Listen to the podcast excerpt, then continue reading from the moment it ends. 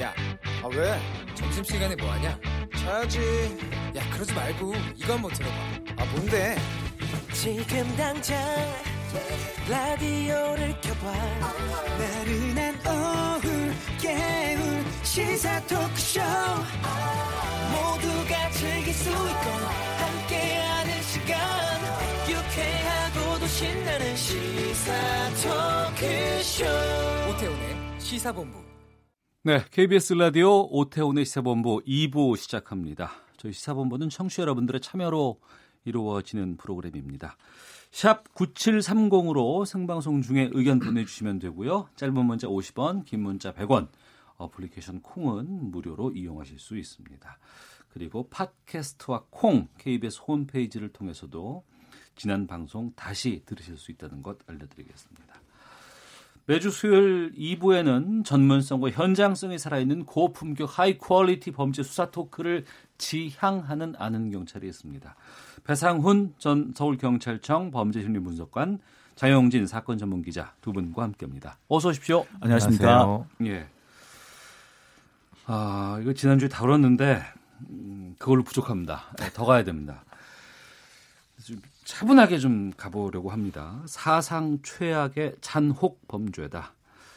지난주에 다뤘습니다만 이 제주 펜션 전 남편 살해 사건에 대한 전문가들의 평은 정말 사상 최악의 잔혹 범죄인데 연일 계속 속보가 쏟아지고 있고 새롭게 밝혀진 부분도 많이 있습니다만 이해할 수 없는 아직도 풀리지 않은 미스터리도 상당히 많이 있습니다.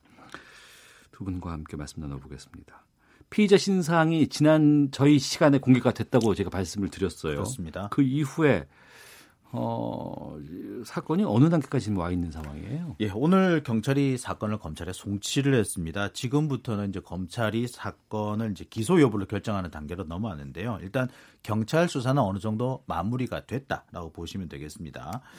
어, 지금까지 검찰 경찰에서 밝혀진 바는 고유정이 범인이라는 점, 그다음에 계획 범죄였다는 점, 네. 그리고 범죄 수법이 매우 잔인하다는 점, 그리고 이 고유정이 경계성 성격 장애가 있다는 점 이런 점 정도가 밝혀졌는데요. 네. 범행 동기라든지 시신의 유기라든지 그리고 정확한 이 살해 방법이라든지 이런 부분은 조금 에, 빈 부분이 있는 것 같습니다. 어, 방금 그 고유정이 경계성 성격 장애라고 이제 네. 얘기가 나오고 있는데 이게 뭐예요? 경계성 성격 장애. 근데 이제 그거는 이제 경찰은 그렇게 얘기하지 않았습니다. 경찰은 이제 어떤 정신질환도 발견, 그러니까 전력이 없다까지만 얘기가 나온 거고 예. 일부 전문가들 분께서 경계성 인격 장애 우리가 보통 보더라인이라고 하는 건데 감정의 기복이 굉장히 큰 겁니다. 감정 기복이 심한 사람이다. 심하게 갑자기 화를 내다가도 어. 걸어가다가 나가도 사실 뭐그참좀 침잠해지는 뭐 조울증은 아닌데 이 폭력성이 수반되기 때문에 그런 부분이 욱하는 게 좀 많아지는. 예예 예, 음. 그리고 이제 그러면서 이제 다른 사람을 통제하려고 하고 네.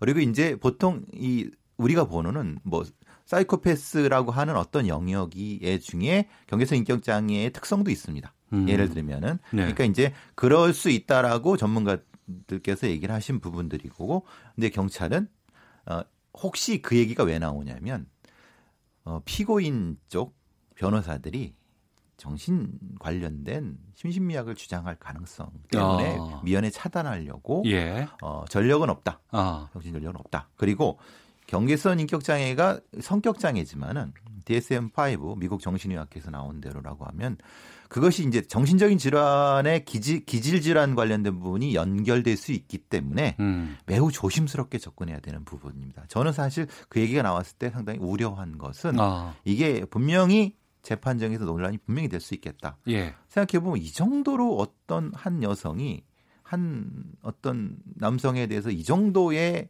그 잔혹성을 가질 수 있느냐. 그래서 음. 그 부분이 좀 그래서 논란이 될 수 있기 때문에 아주 조심스럽게 접근해야 되는 부분입니다. 알겠습니다.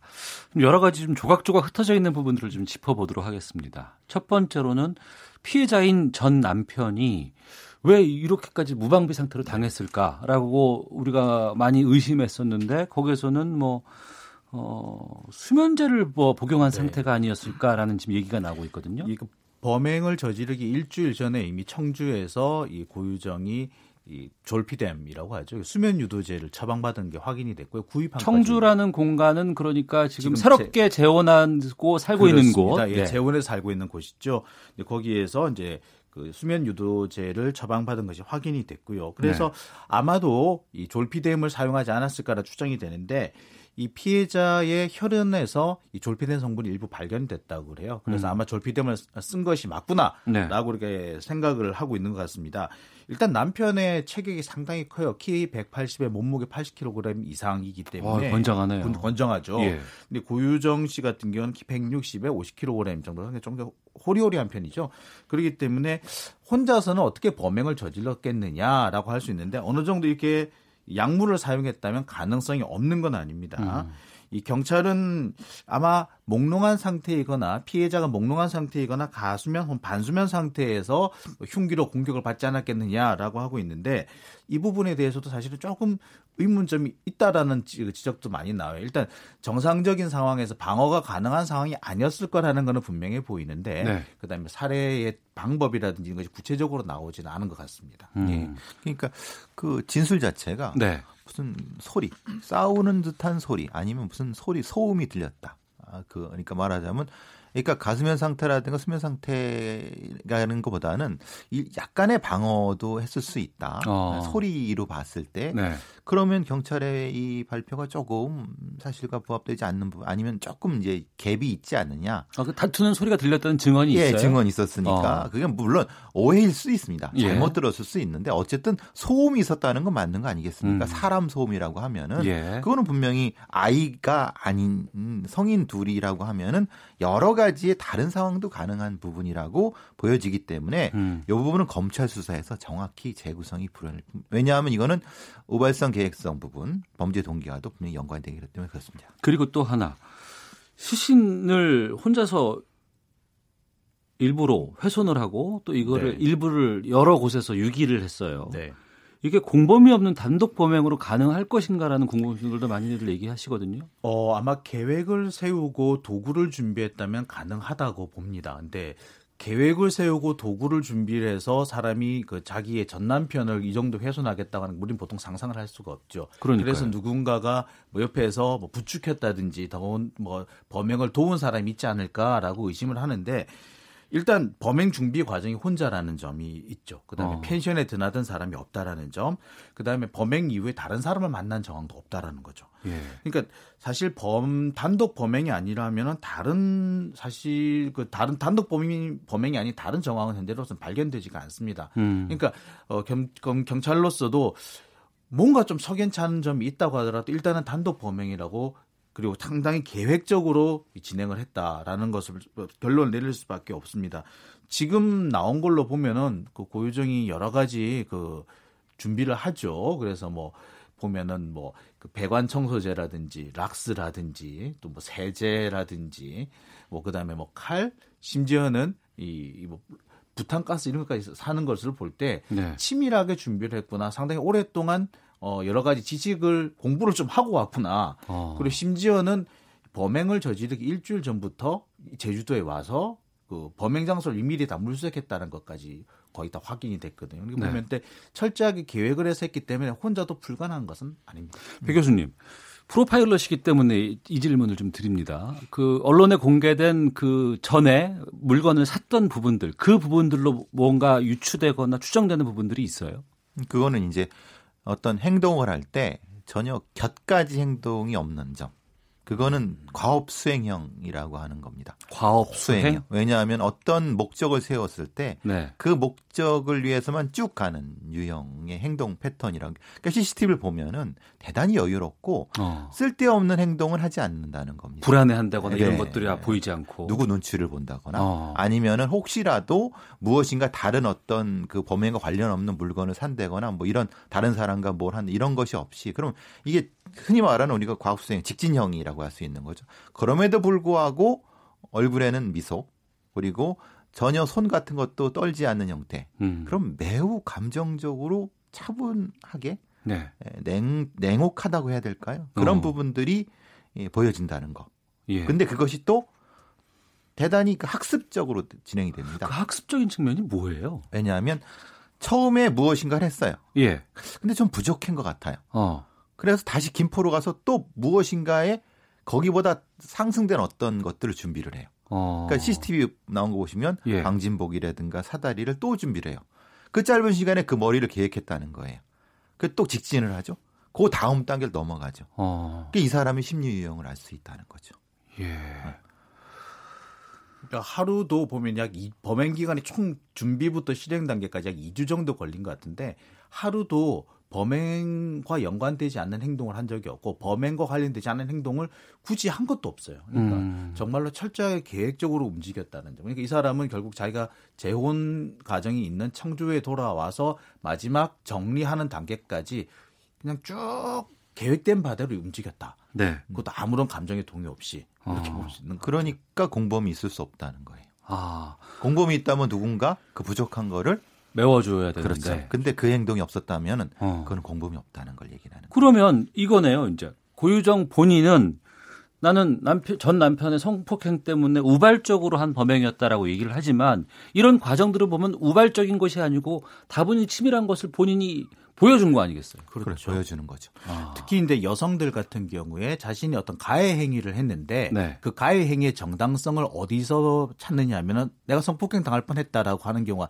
상당히 많습니다. 네. 남성들 같은 경우에 여성들한테 여성들한테 가해 행위라고 그 정당성을 찾는 이유가 여자가 뭔가를 뭐 잘못했다라고 하면서 그러니까 상대 피해자한테 어떤 책임을 떠, 거죠. 예. 떠넘기는 그런 행동을 하는데 예. 일종의 그런 패턴으로 볼 수 있는 거죠. 음. 지금 상태로는 시신이 발견될 가능성은 이제 가능성이 많이 낮습니다. 네. 그것 때문에 지금도 진술 기조를 매우 차분하게 유지하고 있다고 합니다. 유치장에서도 차분하게 유지하고 있고 음. 표현이 차분하다고 표현은 그냥 일관되게 유지하는 겁니다. 애초에 계획한 대로. 그러니까 시신이 없다는 것 이것이 고유정에게 미칠 파장은 어떤 거예요? 왜냐하면 계획성을 검사가 공소장을 쓸때 네. 이건 참 어렵습니다.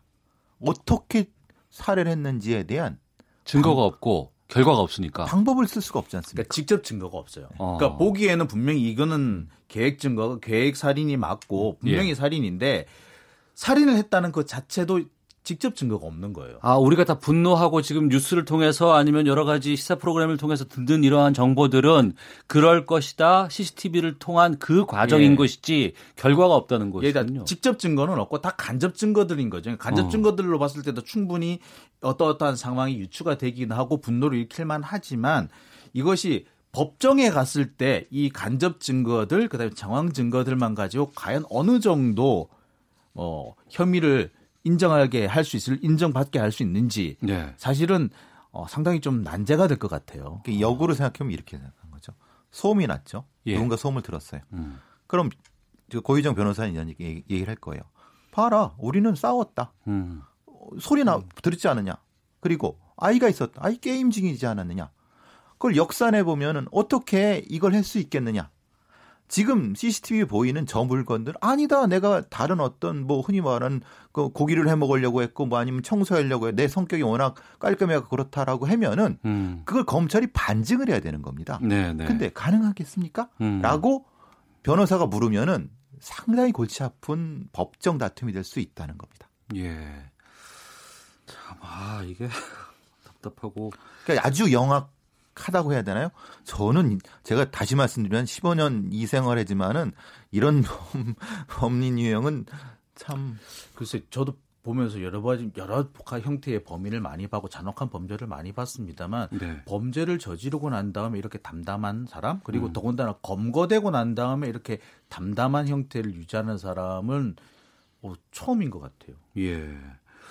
그 어떤 언론에서 이제 블랙박스 하나가 공개가 됐는데 이제 순진 그 전 남편이죠.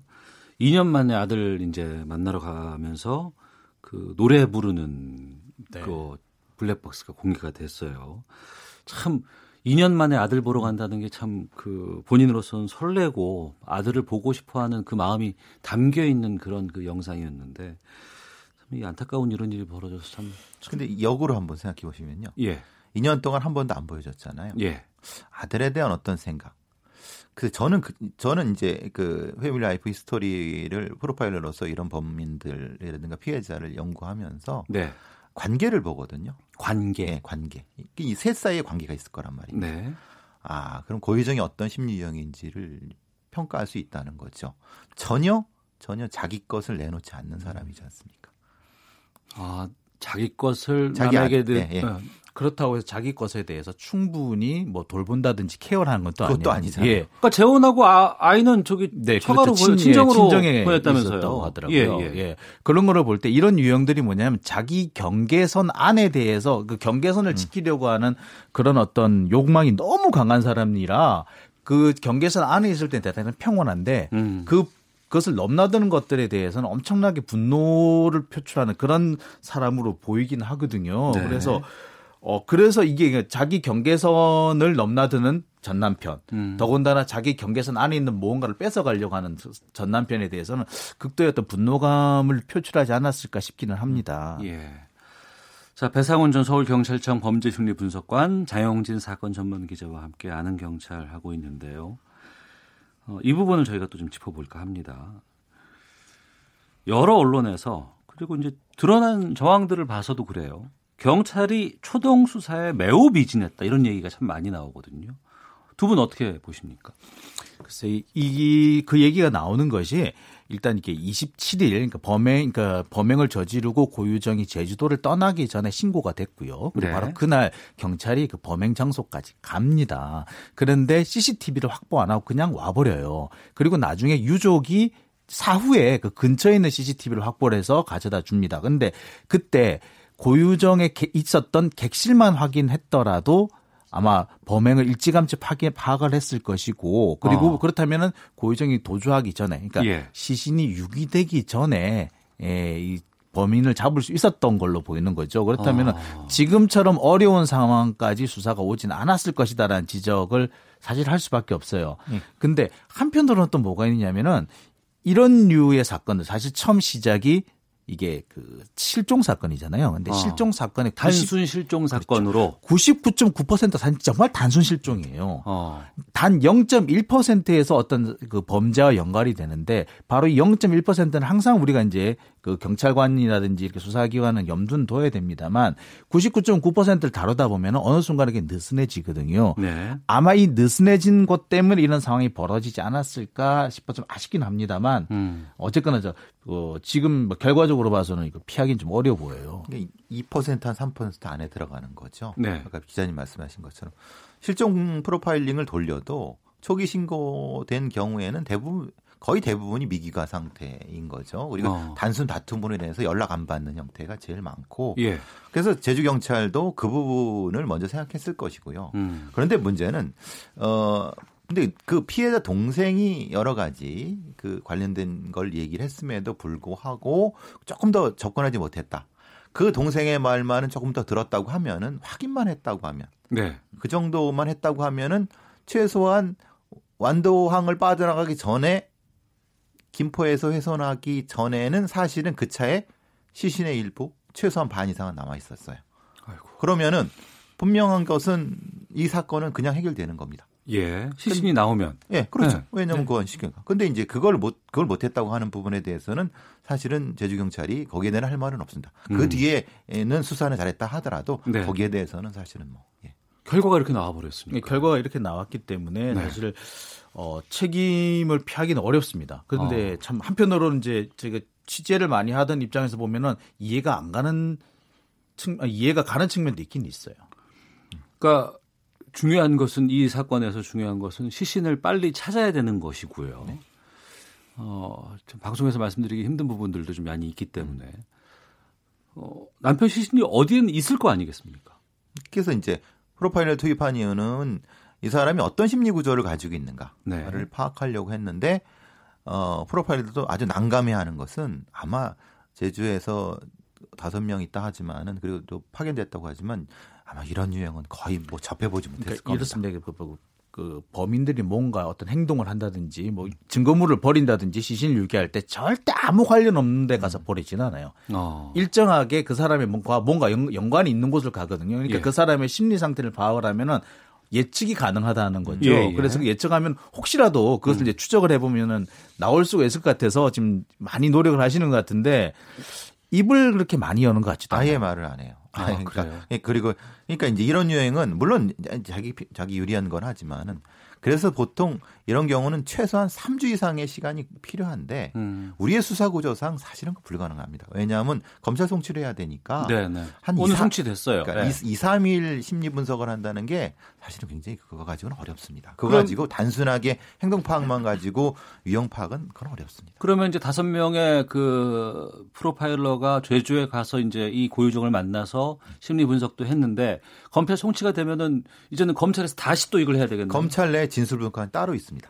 아, 검찰이 대검찰청에 따로 있어 갖고 어. 그들을 이용하거나 예. 아니면 또 뭐 요청을 할 수도 있는 거죠. 음. 예. 아마 이- 검찰 쪽 얘기를 들어봐도 이거 뭐 한두 명 가지고 되지 않을 것 같고 네. 음. 일단 기소하고 난 다음에 어 일단 그 본격적인 재판에 들어가기 앞서 가지고 계속 추가 수사를 하게 될 것이다라는 이제 전망을 하고 있습니다. 그 검찰에서 상당히 난감해하고 있긴 하더라고요. 알겠습니다.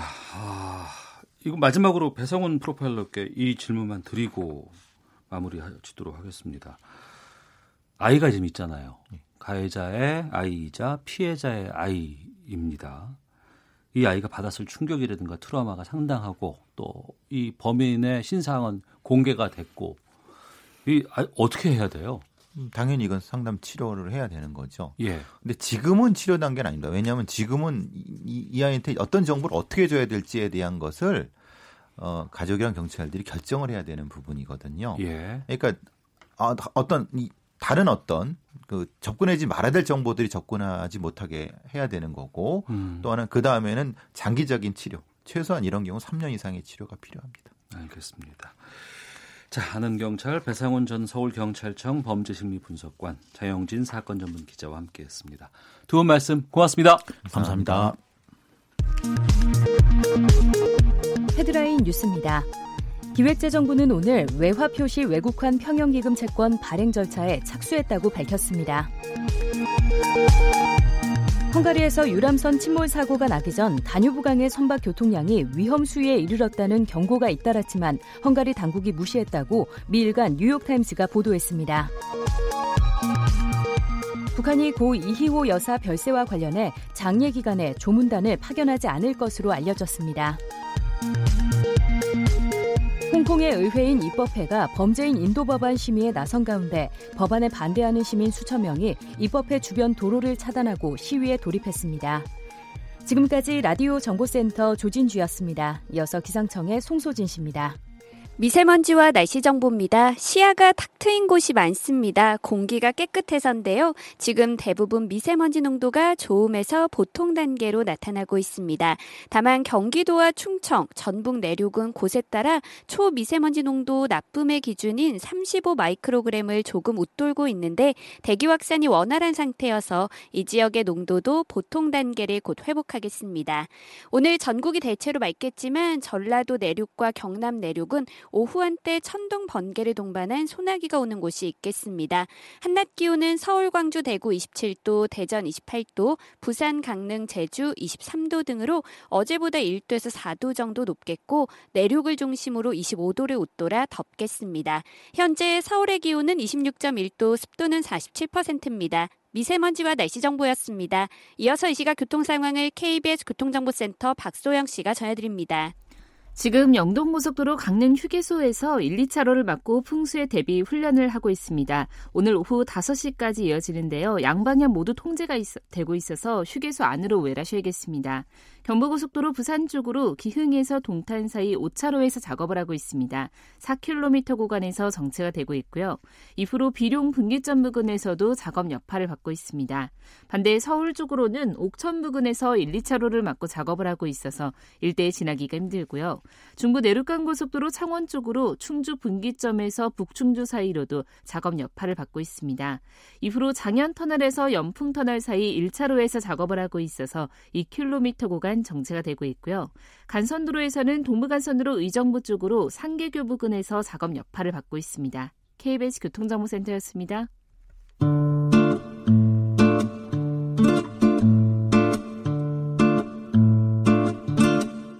오태훈의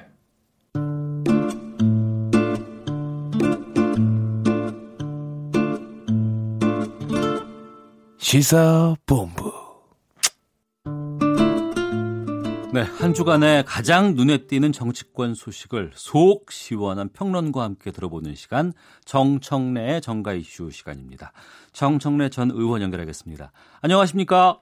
네, 안녕하십니까. 정청래입니다. 예. 김대중 전 대통령의 영원한 정치적인 동반자 이희호 여사의 장례 이틀째인 오늘도 추모객들의 발길 이어지고 있습니다. 정 전 의원도 어제 빈소 다녀가셨더라고요. 네, 어제 조문이 시작되자마자 저도 갔었습니다. 예. 어, 이호 여사는 보통 이제 김대중 대통령의 정치적 동지, 예, 뭐, 여사, 뭐, 영부인 이렇게 얘기 되는데 저는 대한민국 민주주의의 어머니다. 음. 그런 분이 돌아가셨다 이렇게 생각을 합니다. 이제 개인적으로는 또 제 지역 유권자셨어요. 아, 예. 예, 그래서 17대 국회 때 제가 초선 당선되고 어. 나서 예, 경기정 예. 찾아뵈서 어, 인사를 드렸어요. 근데 어. 김대중 대통령님도 또 이호 여사도 뭐 저 찍었다고 그러면서 네. 막그 의정 활동 잘 하라고 예, 예. 격려해 주시고 어. 그랬던 또 인정하신 모습이 눈에 선합니다. 네. 그 동교동을 이제 김대중 대통령 기념관으로 이제 어, 해달라는 유지도 남겨주셨는데요. 네네. 북한 조문단 뭐 보낸다는 기사도 나오기도 하고 또 한편에서는 아니다 조이와 조화만 보낼 것이다 이렇게 하- 얘기도 나오는데 어떻게 가는 게 바람직하다고 보세요? 이 조문은 사실은 우리나라의 전통적인 미풍 양속이지 않습니까? 네. 어, 오늘 기사를 보니까 이순재 여사도 조문을 했다고 그러는데 네. 어, 크리스마스 휴전처럼 이렇게 이런 조의를 표현함으로써 또 상대방도 또 이해하게 되는 그런 계기로 삼아 도 좋을 것 같아요. 예. 근데 어쨌거나 지금 속보에 의하면 조문단은 안 오고 음. 조화만 보낸다 이렇게 속보가 떴어요. 네. 근데 이제 미국 트럼프 대통령에게는 뭐 아름다운 친서를 또 보냈고 예. 어, 그런데, 어쨌든 김정일 국방위원장 돌아갔을 때, 음. 이 회사가 또 조문을 하지 않았습니까? 예. 그래서 저는 당연히 좀 와서, 음. 어, 조의를 표하는 것이 맞다, 이렇게 생각을 했는데, 네. 어, 트럼프 대통령에게 친서를 보낸 것은 제3차 북미 정상회담에 대한, 어, 손짓, 이런 걸로 좀 보는데, 예. 그러기에 앞서서 또 한, 한국에는 우리나라에게는 또 압박카드로 음. 좀 더, 어, 이런 것을 하는 지금 상황인 것 같은데, 네. 그러니까 이제 조문단이 오면 또 뭐 그런 거 가지고 묻고 막 할 거 아닙니까? 그래서 아, 그 거기에 대한 난처함, 음. 또 전략의 노출을 꺼려하는 이런 여러 가지 정치적 계산이 고려된 네. 것 같은데 모든 걸 앞서서 정치에 앞서서 음. 좀 인간에 대한 도리를 다하는 그런 전통적 미풍양속을 지켜줬으면 좋겠습니다. 알겠습니다. 자, 청와대 국민청원에 뭐 많은 분들이 기억하고 계실 거예요. 그 이전에 있었죠. 자유한국당을 해산해달라는 청원 네네. 183만인가요? 넘게 서명을 했고, 물론 더불어민주당 해산 청원도 30만 넘게 청원이 됐습니다. 여기에 대해서 청와대가 어제 답변을 내놨습니다. 답변은 정당에 대한 평가는 주권자인 국민의 몫이다. 이런 답변이었는데 여야 반응은 상당히 이, 이 답변에 대해서 엇갈리고 있습니다. 정 의원께서는 어떻게 들으셨습니까? 이것은 뭐 착하게 살면 복 받는다 하는 지극히 당연한 말이죠. 어, 이걸 가지고 무슨 선거법 위반 소지가 있다. 예. 뭐 이렇게 얘기하는 것 자체를 저는 이해할 수가 없어요. 어, 왜냐하면 우리가 보통 정계 개편 그러면 뭐 인위적 정계 개편을 얘기하는데 네. 총선을 통해서 4년 만에 한 번씩 국민들이 정계 개편을 해주는 거예요. 음, 그러니까 총선 때 그 당을 없애고 싶으면 안 찍고 한석도 안 주면 없어지는 거 아닙니까? 네, 그래서 그런 4년마다 한 번씩 있는 정당에 대한 평가는 당연히 유권자인 국민의 몫이다. 음, 뭐가 이상한 답변인지 모르겠어요. 네, 그리고 특히 지금 어 국민 소환제 얘기도 나오고 있는데 예, 예, 국회의원은 3선, 4선, 5선, 6선 하지 않습니까? 그렇죠. 시장, 군수, 구청장은 3선까지밖에 못 해요. 어, 이거는 불평등이죠. 아 그러네요. 예, 예, 그렇습니다. 헌법에 보장되어 있는 모든 국민은 법 앞에 평등하다. 예, 법 앞에 평등하다. 이 헌법 조항을 위배하고 있어요, 사실은. 음, 그리고요, 시장, 군수, 구청장, 도지사, 이런 사람들만 왜 주민소환제의 대상이 됩니까? 네, 선출직인 국회의원, 똑같은 선출직인데 국회의원은 왜 국- 국민소환제를 하면 안 되죠? 음, 그래서 시장 군수구청장, 지자체장들은요, 2006년 5월부터 네. 주민소환제 대상이 됐어요, 지금. 예. 그래서 당선이 되었어도 음. 유권자가 예를 들면 광역단체장 같은 경우는 10%, 네. 시장 군수 기초단체장은 15%, 음. 그리고 시- 어, 시군구 의원은 20% 이상의 유권자가 서명을 하면 네. 투표 대상이 돼요. 예. 그래서 유권자 총수의 3분의 1이 투표하고 어. 유효투표에 과반수가 찬성하면 그 직위를 박탈당하게 돼 있어요. 예, 맞습니다. 예. 그런데 국회의원은 왜 거기서 빠져나갑니까? 예. 오늘 마침 당연히 예. 당연히 그래서 국민 소환제는 돼야 되는 거죠. 음.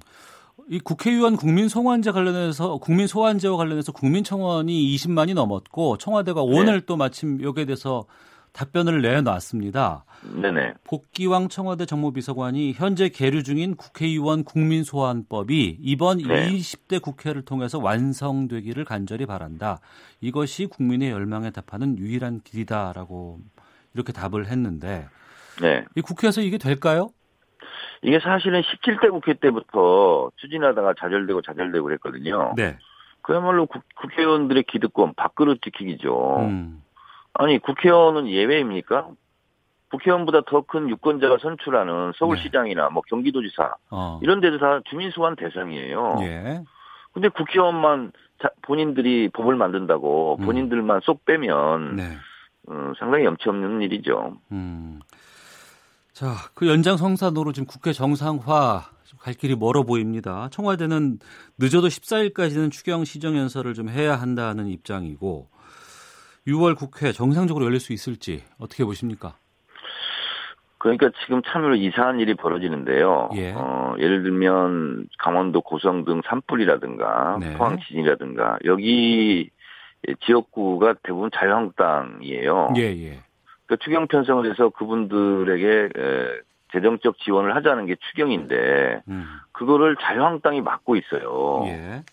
그러니까 본인들이 국회의원으로 있는 지역구 유권자의 고통을 본인 스스로가 막고 있는 꼴이 돼버렸어요. 네. 그러니까 결국은 이렇게 되면 그 지역에 있는 유권자들이 다음 총선 때 심판해야 되는 거 아니냐. 음. 이런 목소리가 나올 수밖에 없는 상황이지 않습니까? 네. 그리고 이게 모든 게 응급 상황이면 응급 처치가 필요한데 음. 14일까지 추경 시경연설을 해야 된다는 것은 늦었지만 7월에는 집행해야 된다는 거 아니겠습니까? 예, 예. 지금 산불 난 지가 언제예요? 몇 달이 지났잖아요. 음. 어, 그래서 지금 장재원 의원 같은 경우도 네. 지금 제왕적 대표제다. 음. 민심은 국회에 등원하라는 건데 두 네. 사람이 지금 이미지 정치만 하고 있다. 이렇게 음. 당내에서도 비판이 나오지 않습니까? 예, 예. 그리고 본인 나갈 때 국- 국민들한테 뭐 국회한테 물어보고 나간 게 아니잖아요. 스스로 뛰쳐나갔잖아요. 음. 그럼 들어올 때도 무슨 명분이 필요했어요. 아, 국민이 명령한다. 네. 우리는 무조건 들어간다. 음. 아니 학생이 학교 가는데 무슨 무슨 뭐 명분이 필요합니까? 음. 개학하면 학교를 가고 방학하면 쉬는 거죠. 네, 네. 어. 어, 빨리 들어왔으면 좋겠어요. 그 방금 말씀해 주셨던 부분이 이 부분이죠. 장재원 의원이 이제 국회 파행 장기화되는 것에 대해서 황교안 대표, 나경원 원내대표의 투표, 투톱 정치만 보이는 것에 대해서 우려하는 글을 올렸고 네네. 국회는 올스톱 시켜놓고 당 지도부의 스케줄은 온통 이미지 정치뿐이다. 이렇게 지금 자유한국당 분위기를 전하기도 했었는데 네네. 이 부분 홍문정 의원 같은 경우에 이제 대한애국당으로 탈당을 시사를 했습니다. 이건 어떻게 네. 보셨어요? 이거는 뭐 어, 살짝 나비처럼 날아서 잽 한 번 날린 거죠. 어. 이건 뭐냐면 이제 자꾸 공천룰 만들면서 네. 자유한국당에서 뭐, 뭐 대통령 박근혜 대통령 탄핵과 관련해서 음. 뭐 친박색 재지휘할 하는 모양이다 보니까 네. 본인이 뭐 대표적인 친박 인사니까 예. 나를 자르려는 거 한, 아, 자르려고 하는 거 아니야? 그랬더니 이런 거 아니겠어요? 그랬더니 나는 자르려고 하면 대한 애국당이 뒤에 있어. 네.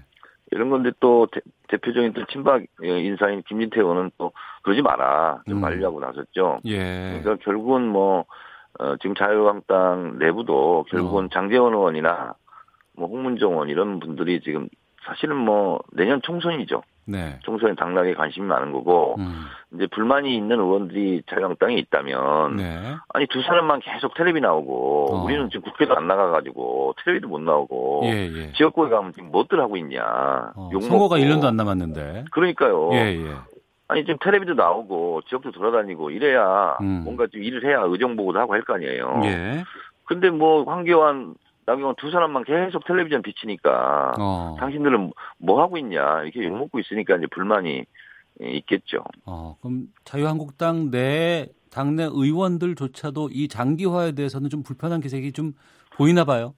당연히 불편하죠. 어. 두 사람 이해는 눈에 보이지 않잖아요. 예, 예, 예. 국기가 파행되니까. 어. 그러니까 본인들도 열심히 일하는 모습을 지역구 유권자들에게 보여주고 싶을 거 아니에요. 그러네요. 알겠습니다. 근데 뭐 본인들만 지금 생색내고 다니고 있는 거예요. 그러면서 본인들 스스로는 두 사람은 언론의 주목도가 높아서 음. 인지도는 올라간다. 네. 이런 이런 사심이 좀 있으신 것 같아요. 아, 사심이 있구나라는 네. 얘기를 해주시는데 네. 주간 정치평론 정청래 정가 이슈 함께하고 계십니다. 정치권 막말 논란으로 좀 가보도록 하겠습니다. 네네. 한국 기독교 총연합회 대표 회장인 전광훈 목사가 어제 공개 기자회견 통해서 대통령의 하야를 공식 요구했습니다. 뭐 여러 가지 소동도 좀 벌어지기도 했었고 어, 다른 쪽에서는 비판 성명도 나오고 있는 상황인데 이게 이 종교와 연관이 돼서 참 이게 어떻게 봐야 될지 걱정이에요. 이분은 저기 종교계를 떠나서 네. 정치권에 입문하시는 게 좋겠어요. 아 종교계를 떠나서 차라리 예, 예. 뭐 지금 그렇게 할 거면 목사를 왜 합니까? 어, 그냥 정치권에 대비해서 그냥 예. 본격적인 정치를 하셔야지. 음, 그러니까 언론이 언론을로 가장해서 정치를 하는 것도 안 되지 않습니까? 언론. 마찬가지로 예, 예. 네, 마찬가지로 종교도 종교를 가장해서 정치에 개입하고 하는 것은 음. 정 정교 분리 원칙에도 어긋나요. 네. 그것도 뭐 헌법에 나와 있지 않습니까? 음, 정치와 종교는 분리해야 된다. 네. 그런 부분을 놓고 본다면 그냥 차라리 정치를 하시라고 권유하고 싶어요. 네. 이 부분에 대해서 여러 당에서 지금 성명이 나오고 있고 어, 대변인 명의 뭐 발표도 나오고 있는데 자유한국당 쪽만 좀 침묵을 지키고 있거든요. 이건 어떻게 보십니까?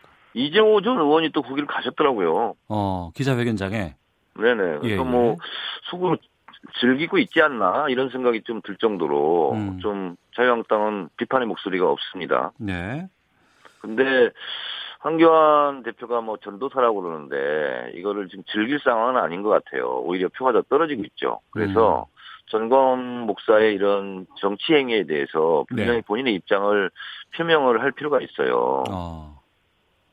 현재까지는 나오고 있지 않고 있고요. 네, 본인에게 별로 안 좋을 겁니다. 그리고 이제 이분이 네. 뭐 황교안 대표가 뭐 대통령 되면 나 장관 하나 주기로 했다. 뭐 이런 입도 선매 이런 어, 논란도 좀 있지 않았습니까? 예. 그리고 뭐 어쨌든 황교안 대표 갔을 때 아주 뭐 헌사를 또 하고 이렇게 했잖아요. 음. 이 부분에 대해서 황교안 대표가 침묵하는 것이 나중에 본인의 족쇄가 될지도 모르겠습니다. 알겠습니다. 여기까지 말씀 듣겠습니다. 주간 정치평론 정청래 정가 이슈 마치겠습니다. 정청래 전 의원이었습니다. 고맙습니다. 네, 감사합니다. 오태훈의 시사본부는 여러분의 소중한 의견을 기다립니다. 짧은 문자 50원, 긴 문자 100원의 정보 이용료가 되는 샵 9730, 우물정 9730번으로 문자 보내주십시오. KBS 라디오 앱 콩은 무료입니다. KBS 라디오 오태훈의 시사본부. 지금 여러분은 대한민국 라디오 유일의 점심 시사 프로그램을 듣고 계십니다. 1시 44분 향하고 있습니다. 요즘 홍콩 분위기가 심상치가 않습니다. 범죄인 인도법 개정에 반대해서 100만 명이 넘는 시민이 거리로 쏟아져 나와서 시위를 홍콩에서 벌이고 있는데요. 김성환의 뉴스 소다에서 이번 대규모 시위의 배경 등을 짚어보도록 하겠습니다. 시사야 진행자죠. 시사평론가 김성환 씨 자리하셨습니다. 어서 오십시오. 네, 안녕하세요. 예. 홍콩 인구가 얼마나 돼요? 한 700만? 700만 명 조금 넘습니다. 근데 100만이 넘게 거리에 나왔다고요? 예. 그러니까 7명 중에 1명꼴로 어. 어, 집회에 참석을 했다 이렇게 볼 수 있는데요. 예. 그만큼 뭐 분노가 대단하다 이렇게 볼 수 있습니다. 예. 그러니까 이 홍콩이 영국에서 중국으로 반환된 게 1997년도였거든요. 저 기억합니다. 네. 예, 예. 그 이후에 22년 만에 최대 규모 반정부 시위입니다. 음. 홍콩에서만 주최 측 추산으로 103만 명이 시위에 참가를 했고요. 네. 세계 12개국에서도 연대 시위가 있었습니다. 네. 근데 노란 우산을 들고 시위를 했던 모습 혹시 기억하세요? 몇 년 전에 음. 그 우산혁명이라고 불리던 시위가 있었거든요. 네, 네. 그 2014년입니다.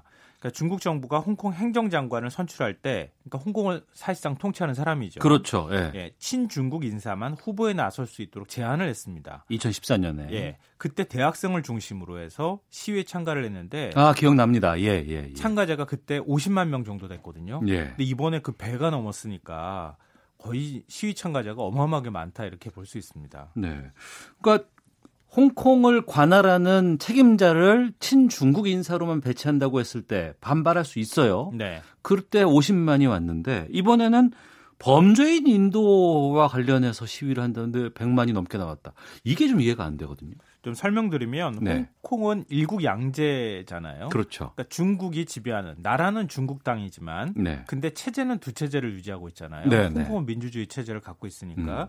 홍콩은 영국, 미국 등 20개 국가 범죄인 인도 조약을 지금 체결한 상태입니다. 예. 근데 중국 본토하고 대만, 마카오 등지는 빠져 있거든요. 아. 근데 이번에 범죄인 인도 조약을 체결할 수 있도록 법을 개정을 해서 여기도 다 포함을 시키겠다 이렇게 밝힌 겁니다. 네. 근데 이게 계기가 있었던 게 작년 대만에서 한 남성이 이 20대 여자친구를 살해한 뒤에 홍콩으로 도망온 경우가 있었어요. 대만 사람이 대만은 이제 범죄인 인도 조약을 체결하지 않은 국가니까 예, 예. 이거 어떻게 잡아서 대만으로 데려갈 방법이 없다. 어. 이러면서 계기가 돼서 예. 이번에 이제 범죄인 인도 조약을 다시 체결, 체결하자 이렇게 얘기를 한 건데 근데 문제는 이 홍콩 시민들이 이 말을 고지고대로 믿지 않는다는 거예요. 그러니까 범죄인이 그 범행을 저지르고 이제 피해서 일로 온 건데 네. 이거를 다시 돌려보내는 것 때문에 이렇게까지 들고 일어날까 싶은데 뭐가 또 다, 다시 생각하는 거예요. 그러니까 중국과 범죄인 인도 조약이 체결하는 내용이 포함되어 있는 거예요. 아, 홍콩과 중국 간의 범죄인 인도 조약이 지금까지는 없었는데 예. 이걸 체결하게 됐다. 그렇죠. 어. 그러면은 중국으로도 데려갈 수도 있고 네. 중국에서 홍콩으로도 데려올 수 있다는 얘기인데 어. 홍콩 사람 입장에서는 중국으로 데려가는 게 더 걱정인 거죠. 아, 우리는 민주주의로 운영되고 있는 곳이고 예. 나는 홍콩에서 자유롭게 살고 있는데 뭐 중국 정부에 반대하는 얘기, 목소리를 낸다거나 이럴 경우에 그렇죠. 갈수 있다. 맞습니다. 아. 그러니까 중국의 사법 체제도 좀 믿을 만한 게 못 되는 데다가 네. 중국은 아직도 사형을 막 집행하지 않느냐. 아, 그렇죠. 예. 예. 이런 상황에서 범죄인 인도 조약을 중국과 체결을 하게 되면 음. 이른바 눈의 가시 같은 홍콩의 반중 인사나 네.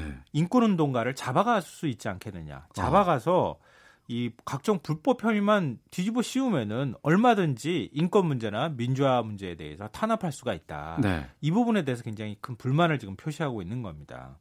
그러니까 말씀을 들어보니까 단순히 그냥 이 범죄인 인도 법 조약 뭐 이런 거 법률 조항 하나를 문제 삼는 게 아니고 홍콩 시민들이 근본적으로 좀 중국 정부에 대한 불신을 갖고 있다. 이게 표출된 거라고 봐야 되겠네요. 네, 맞습니다. 그게 근본적인 이유라고 봐야 되는데요. 예. 그러니까 홍콩을 중국이 사실상 지배하기 시작하면서 점점점 내정 간섭이 많아지기 시작했다고 홍콩 사람들은 느끼고 있는 거예요. 음. 그러니까 홍콩 시민들은 사실은 지금 홍- 홍콩을 영국이 지배하기 시작한 지가 한 100년 정도 됐기 때문에 네. 원래 이제 그 중국한테 넘겨주기 전까지만 그러면은 사실상 홍콩 사람으로 커온 거예요. 음. 영국이 지배를 받으면서 서구식 민주주의에 굉장히 익숙한 사람들이거든요. 네. 근데 자치권 보장하겠다고 해서 50년 동안 보장하겠다 약속하고 홍콩을 이제 중국이 넘겨받았는데 음. 중국이 간섭이 예를 들면은 이제 그 행정장관 얘기 잠깐 앞서 나눴잖아요. 예, 예. 이 캐리 람이라고 하는 행정장관을 뽑을 때에도 그때도 어, 친중 인사만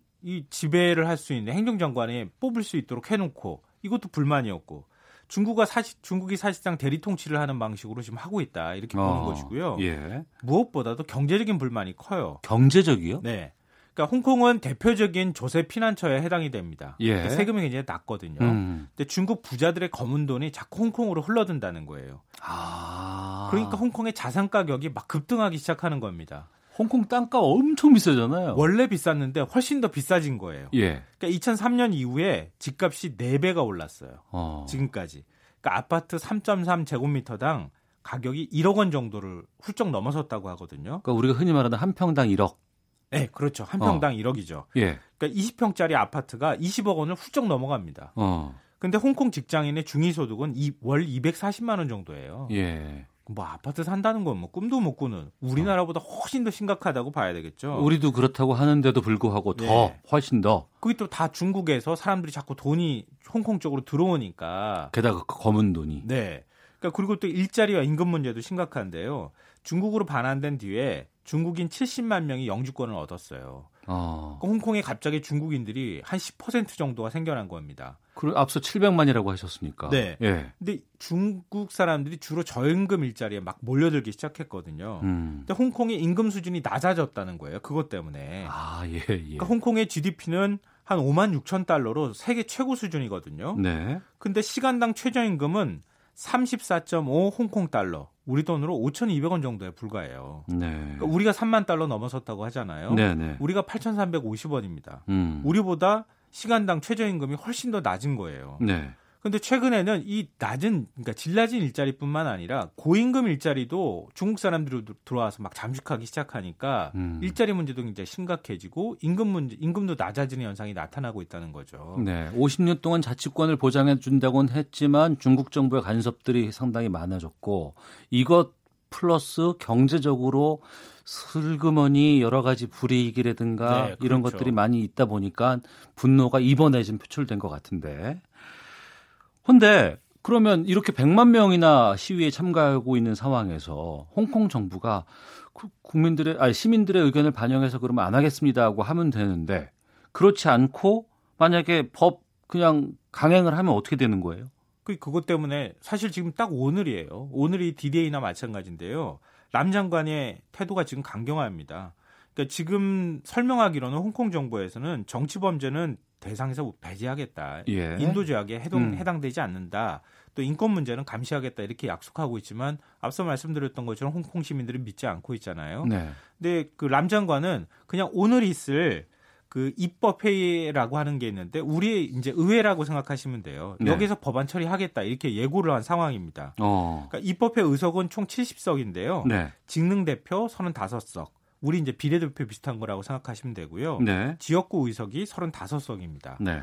그런데 친중파가 거의 압도적 다수를 타, 차지를 하고 있어요. 그럼 통과될 가능성이 높겠네요. 예, 통과될 가능성이 매우 높은 거죠. 어. 그러니까 홍콩 제야단체 연합이라고 하는 이 민간 인권 전선이 오늘 대규모 시위를 지금 또 예고를 한 상황입니다. 입법 처리 전에 네. 무언가 막아보겠다, 새를 좀 보여주겠다. 네, 그리고 노동 환경 예술 단체들이 뭐 일일 파업 선언을 했고요. 예. 대학생들도 동맹 휴업에 나선 상황입니다. 어. 그러니까 오늘 어느 정도 대규모 시위가 있느냐에 따라서 네. 좀 분기점이 될 가능성은 있어요. 어. 근데 당장 홍콩 당국이 아 그러면 우리 안 할게라고 할 것 같아 보이지는 않다는 거예요. 어. 그러니까 당분간 이런 혼란이 좀 계속될 가능성이 있습니다. 갈등은 더 커질 수도 있지 않을까라는 우려가 되는데. 네.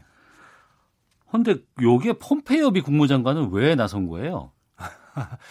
근데 그 미국 쪽 입장은 이런 거예요. 네. 폼페이오 국무장관이 지난달 홍콩의 민주화 지도자인 마틴 리를 만났습니다. 음. 이번 법안이 홍콩의 법치주의를 위협한다 이렇게 우려를 표명했고요. 지금 상황에서 미국이 이렇게 얘기 나오면 이것도 기름에 불을 지르는 거 아닌가요? 아 그럴 수 있죠. 불에다 기름을 지는 거군요. 예, 예. 그리고 모건 오테이거스 국무부 대변인도 개정안이 홍콩에 거주하거나 방문하는 우리 시민들에게 미국 시민들에게 중국의 변덕스러운 사법 제도를 강요할 수 있다. 음. 거기에 대해서 우려한다. 이런 입장을 밝혔거든요. 네. 그러니까 미국에서 아, 미국 국민들이 거기서 사업을 하기도 하고 홍콩도 많이 가는데 네. 우리 국민의 안전에 위협이 되는 거 아니냐. 어. 이런 핑계를 사실상 대고 있지만 네. 중국을 겨냥해서 노골적인 비판을 하고 있는 것이나 다름이 없습니다. 음. 그러니까 아시다시피 지금 미중 무역 갈등이 거의 최악으로 치닫고 있는 상황이잖아요. 예. 그러니까 미국이 홍콩 자치권을 두고 중국을 비판한 것이나 다름이 없기 때문에 중국 입장에서는 굉장히 불쾌하죠. 어. 이건 내정 간섭이나 다름이 없다 이러면서 예. 이 반발을 하고 있는 상황인데요. 더구나 올해가 중국 천안문 사태 아시죠? 어. 이 천안문 사태 30주년이 되는 해예요. 예. 중국 정부가 반정부 시위에 아주 예민한 반응을 보이고 있는 상황인데 이렇게 예. 미국이 어. 중국 문제에 대해서 개입하고 나섰으니까 중국 입장에서 훨씬 더, 더 예민하게 받아들일 수밖에 없는 거죠. 예. 홍콩 시민들 오전부터 길거리 점거하고 시위 돌입했다고 하는 뉴스도 나오고 네.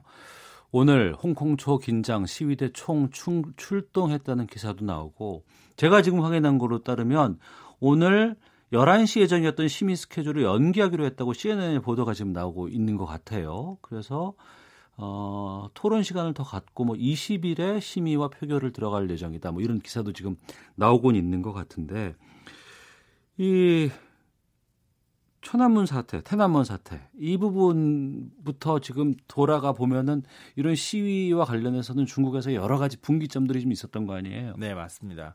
이걸 설명드리면은 아 하고 그림이 그려지실 거예요. 그러니까 천안문 사태는 1989년도에 일어난 것이잖아요. 중국의 개혁파 지도자였던 후야오방이 사망한 것을 계기로 수백만 명의 학생과 노동자들이 거리로 쏟아져 나왔거든요. 네. 그러니까 민주주의와 정치 개혁을 요구하는 시위를 벌인 겁니다. 사실은 그 시위가 일종의 미국을 모델로 삼은 거였어요. 음. 미국식 민주주의를 우리도 도입하자. 네. 그리고 부자들만 너무 잘 사는 세상 되는 거 아니냐. 뭐 이런 음. 이제 불만들이 쏟아진 건데요. 그러니까 시위대가 점점점 불어나서 천안문 광장에 한 100만 명이 모여드는 사태까지 발생한 거예요. 기억합니다. 예. 그래서 중국 정부가 인민해방군까지 동원해서 계엄령도 선포하고 6월 4일 날 무차별적으로 진압을 하게 됩니다. 그 탱크 아마 기억하실 거예요. 그 네. 탱크 앞에, 앞에, 그 젊은 예. 남성이 이렇게 탱크를 막고 있는 장면도 있고 탱크가 무자비하게 밀고 가버렸어요 사람을. 근데 올해가 30주년이니까 중국 정부가 지금 인터넷이나 이런 공간에서 막 엄청나게 검열을 하고 있는 상황이거든요. 음. 근데 폼페이오 장관 앞서 홍콩 문제에 대해서 입장 밝혔다고 말씀드렸잖아요. 베이징 시각으로 지난 4일 0시 1분 인민해방군이 광장의 시위대를 본격적으로 유혈 진압하기 시작한 바로 그 시간에 맞춰서 네. 태난먼 시위 30주년을 맞는 성명을 발표합니다. 음. 작년보다 3배 이상 긴 분량으로 태난먼 사건 진상 공개하고 인권 유리를 중단하라 그러면서 중국 정부한테 요구를 해요. 아이고. 그러니까 미국 정부가 무역 전쟁뿐만 아니라 인권을 무기로 중국을 압박하고 있다는 얘기입니다. 예. 그러니까 중국 정부 입장에서 가만히 있지 않았잖아요. 어, 지금 미중 간에는 갈등이 상당히 심각하잖아요. 예. 중국 정부에서 미국 여행할 때 안전에 주의하라 이거 발표했습니다. 예. 우리 사드 사태 있었을 때 그때 우리한테 했던 거랑 똑같은 거 하고 있는 거예요. 어. 지난해 290만 명의 중국인이 미국을 방문했거든요. 음. 22조 원을 썼는데 사실상 중국인들이 지금 미국으로 여행을 못 가는 사태까지 발생을 한 겁니다. 네. 그러니까 단순히 홍콩 문제에서 시작한 게 태남문 사태하고 연결되면서 중국하고 미국 갈등, 무역 분쟁까지 지금 확 연결해 버리는 문제까지 발생한 겁니다. 음. 글쎄요, 이게 또 하나의 또 다른 커다란 시위로 확산되지 않을까 아니면 또 유혈 진압으로 되지 않을까라는 걱정도 좀 들기도 하는데 이게 해결하기 더 어려운 방향으로 가고 있지 않나라는 걱정도 좀 듭니다. 다행스럽게 지금 뭐 연기가 됐다는 네. 얘기도 좀 나오고 그러니까 뭐 있습니다만. 중국 정부가 홍콩을 유혈 진압하는 건 상상하기가 어렵고요. 그럼 음. 전 세계가 가만히 안 있을 거고요. 그러니까 결국은 어, 중국과 미국 간의 갈등이 점점점 극 그 격화되고 있는 상황에서 무역 갈등까지 지금 섞여 버렸으니까 네. 홍콩 문제를 풀기가 더욱 어려워졌다. 음. 중국 입장에서 여기서 물러나게 되면 미국한테 진다고 하는 생각이 있을 수 있거든요. 그럴 수 있죠. 그래서 홍콩 사태가 장기화할 가능성이 있다고 현재로서는 볼 수밖에 없습니다. 알겠습니다. 홍콩 백만 시위에 대해 살펴봤습니다. 김성환의 뉴스 소다 시사평론가 김성환 씨와 함께했습니다. 고맙습니다. 네, 고맙습니다. 예. 오태훈의 시사본부 오늘 소식 여기서 마치도록 하겠습니다. 저는 내일 뵙겠습니다. 안녕히 계십시오.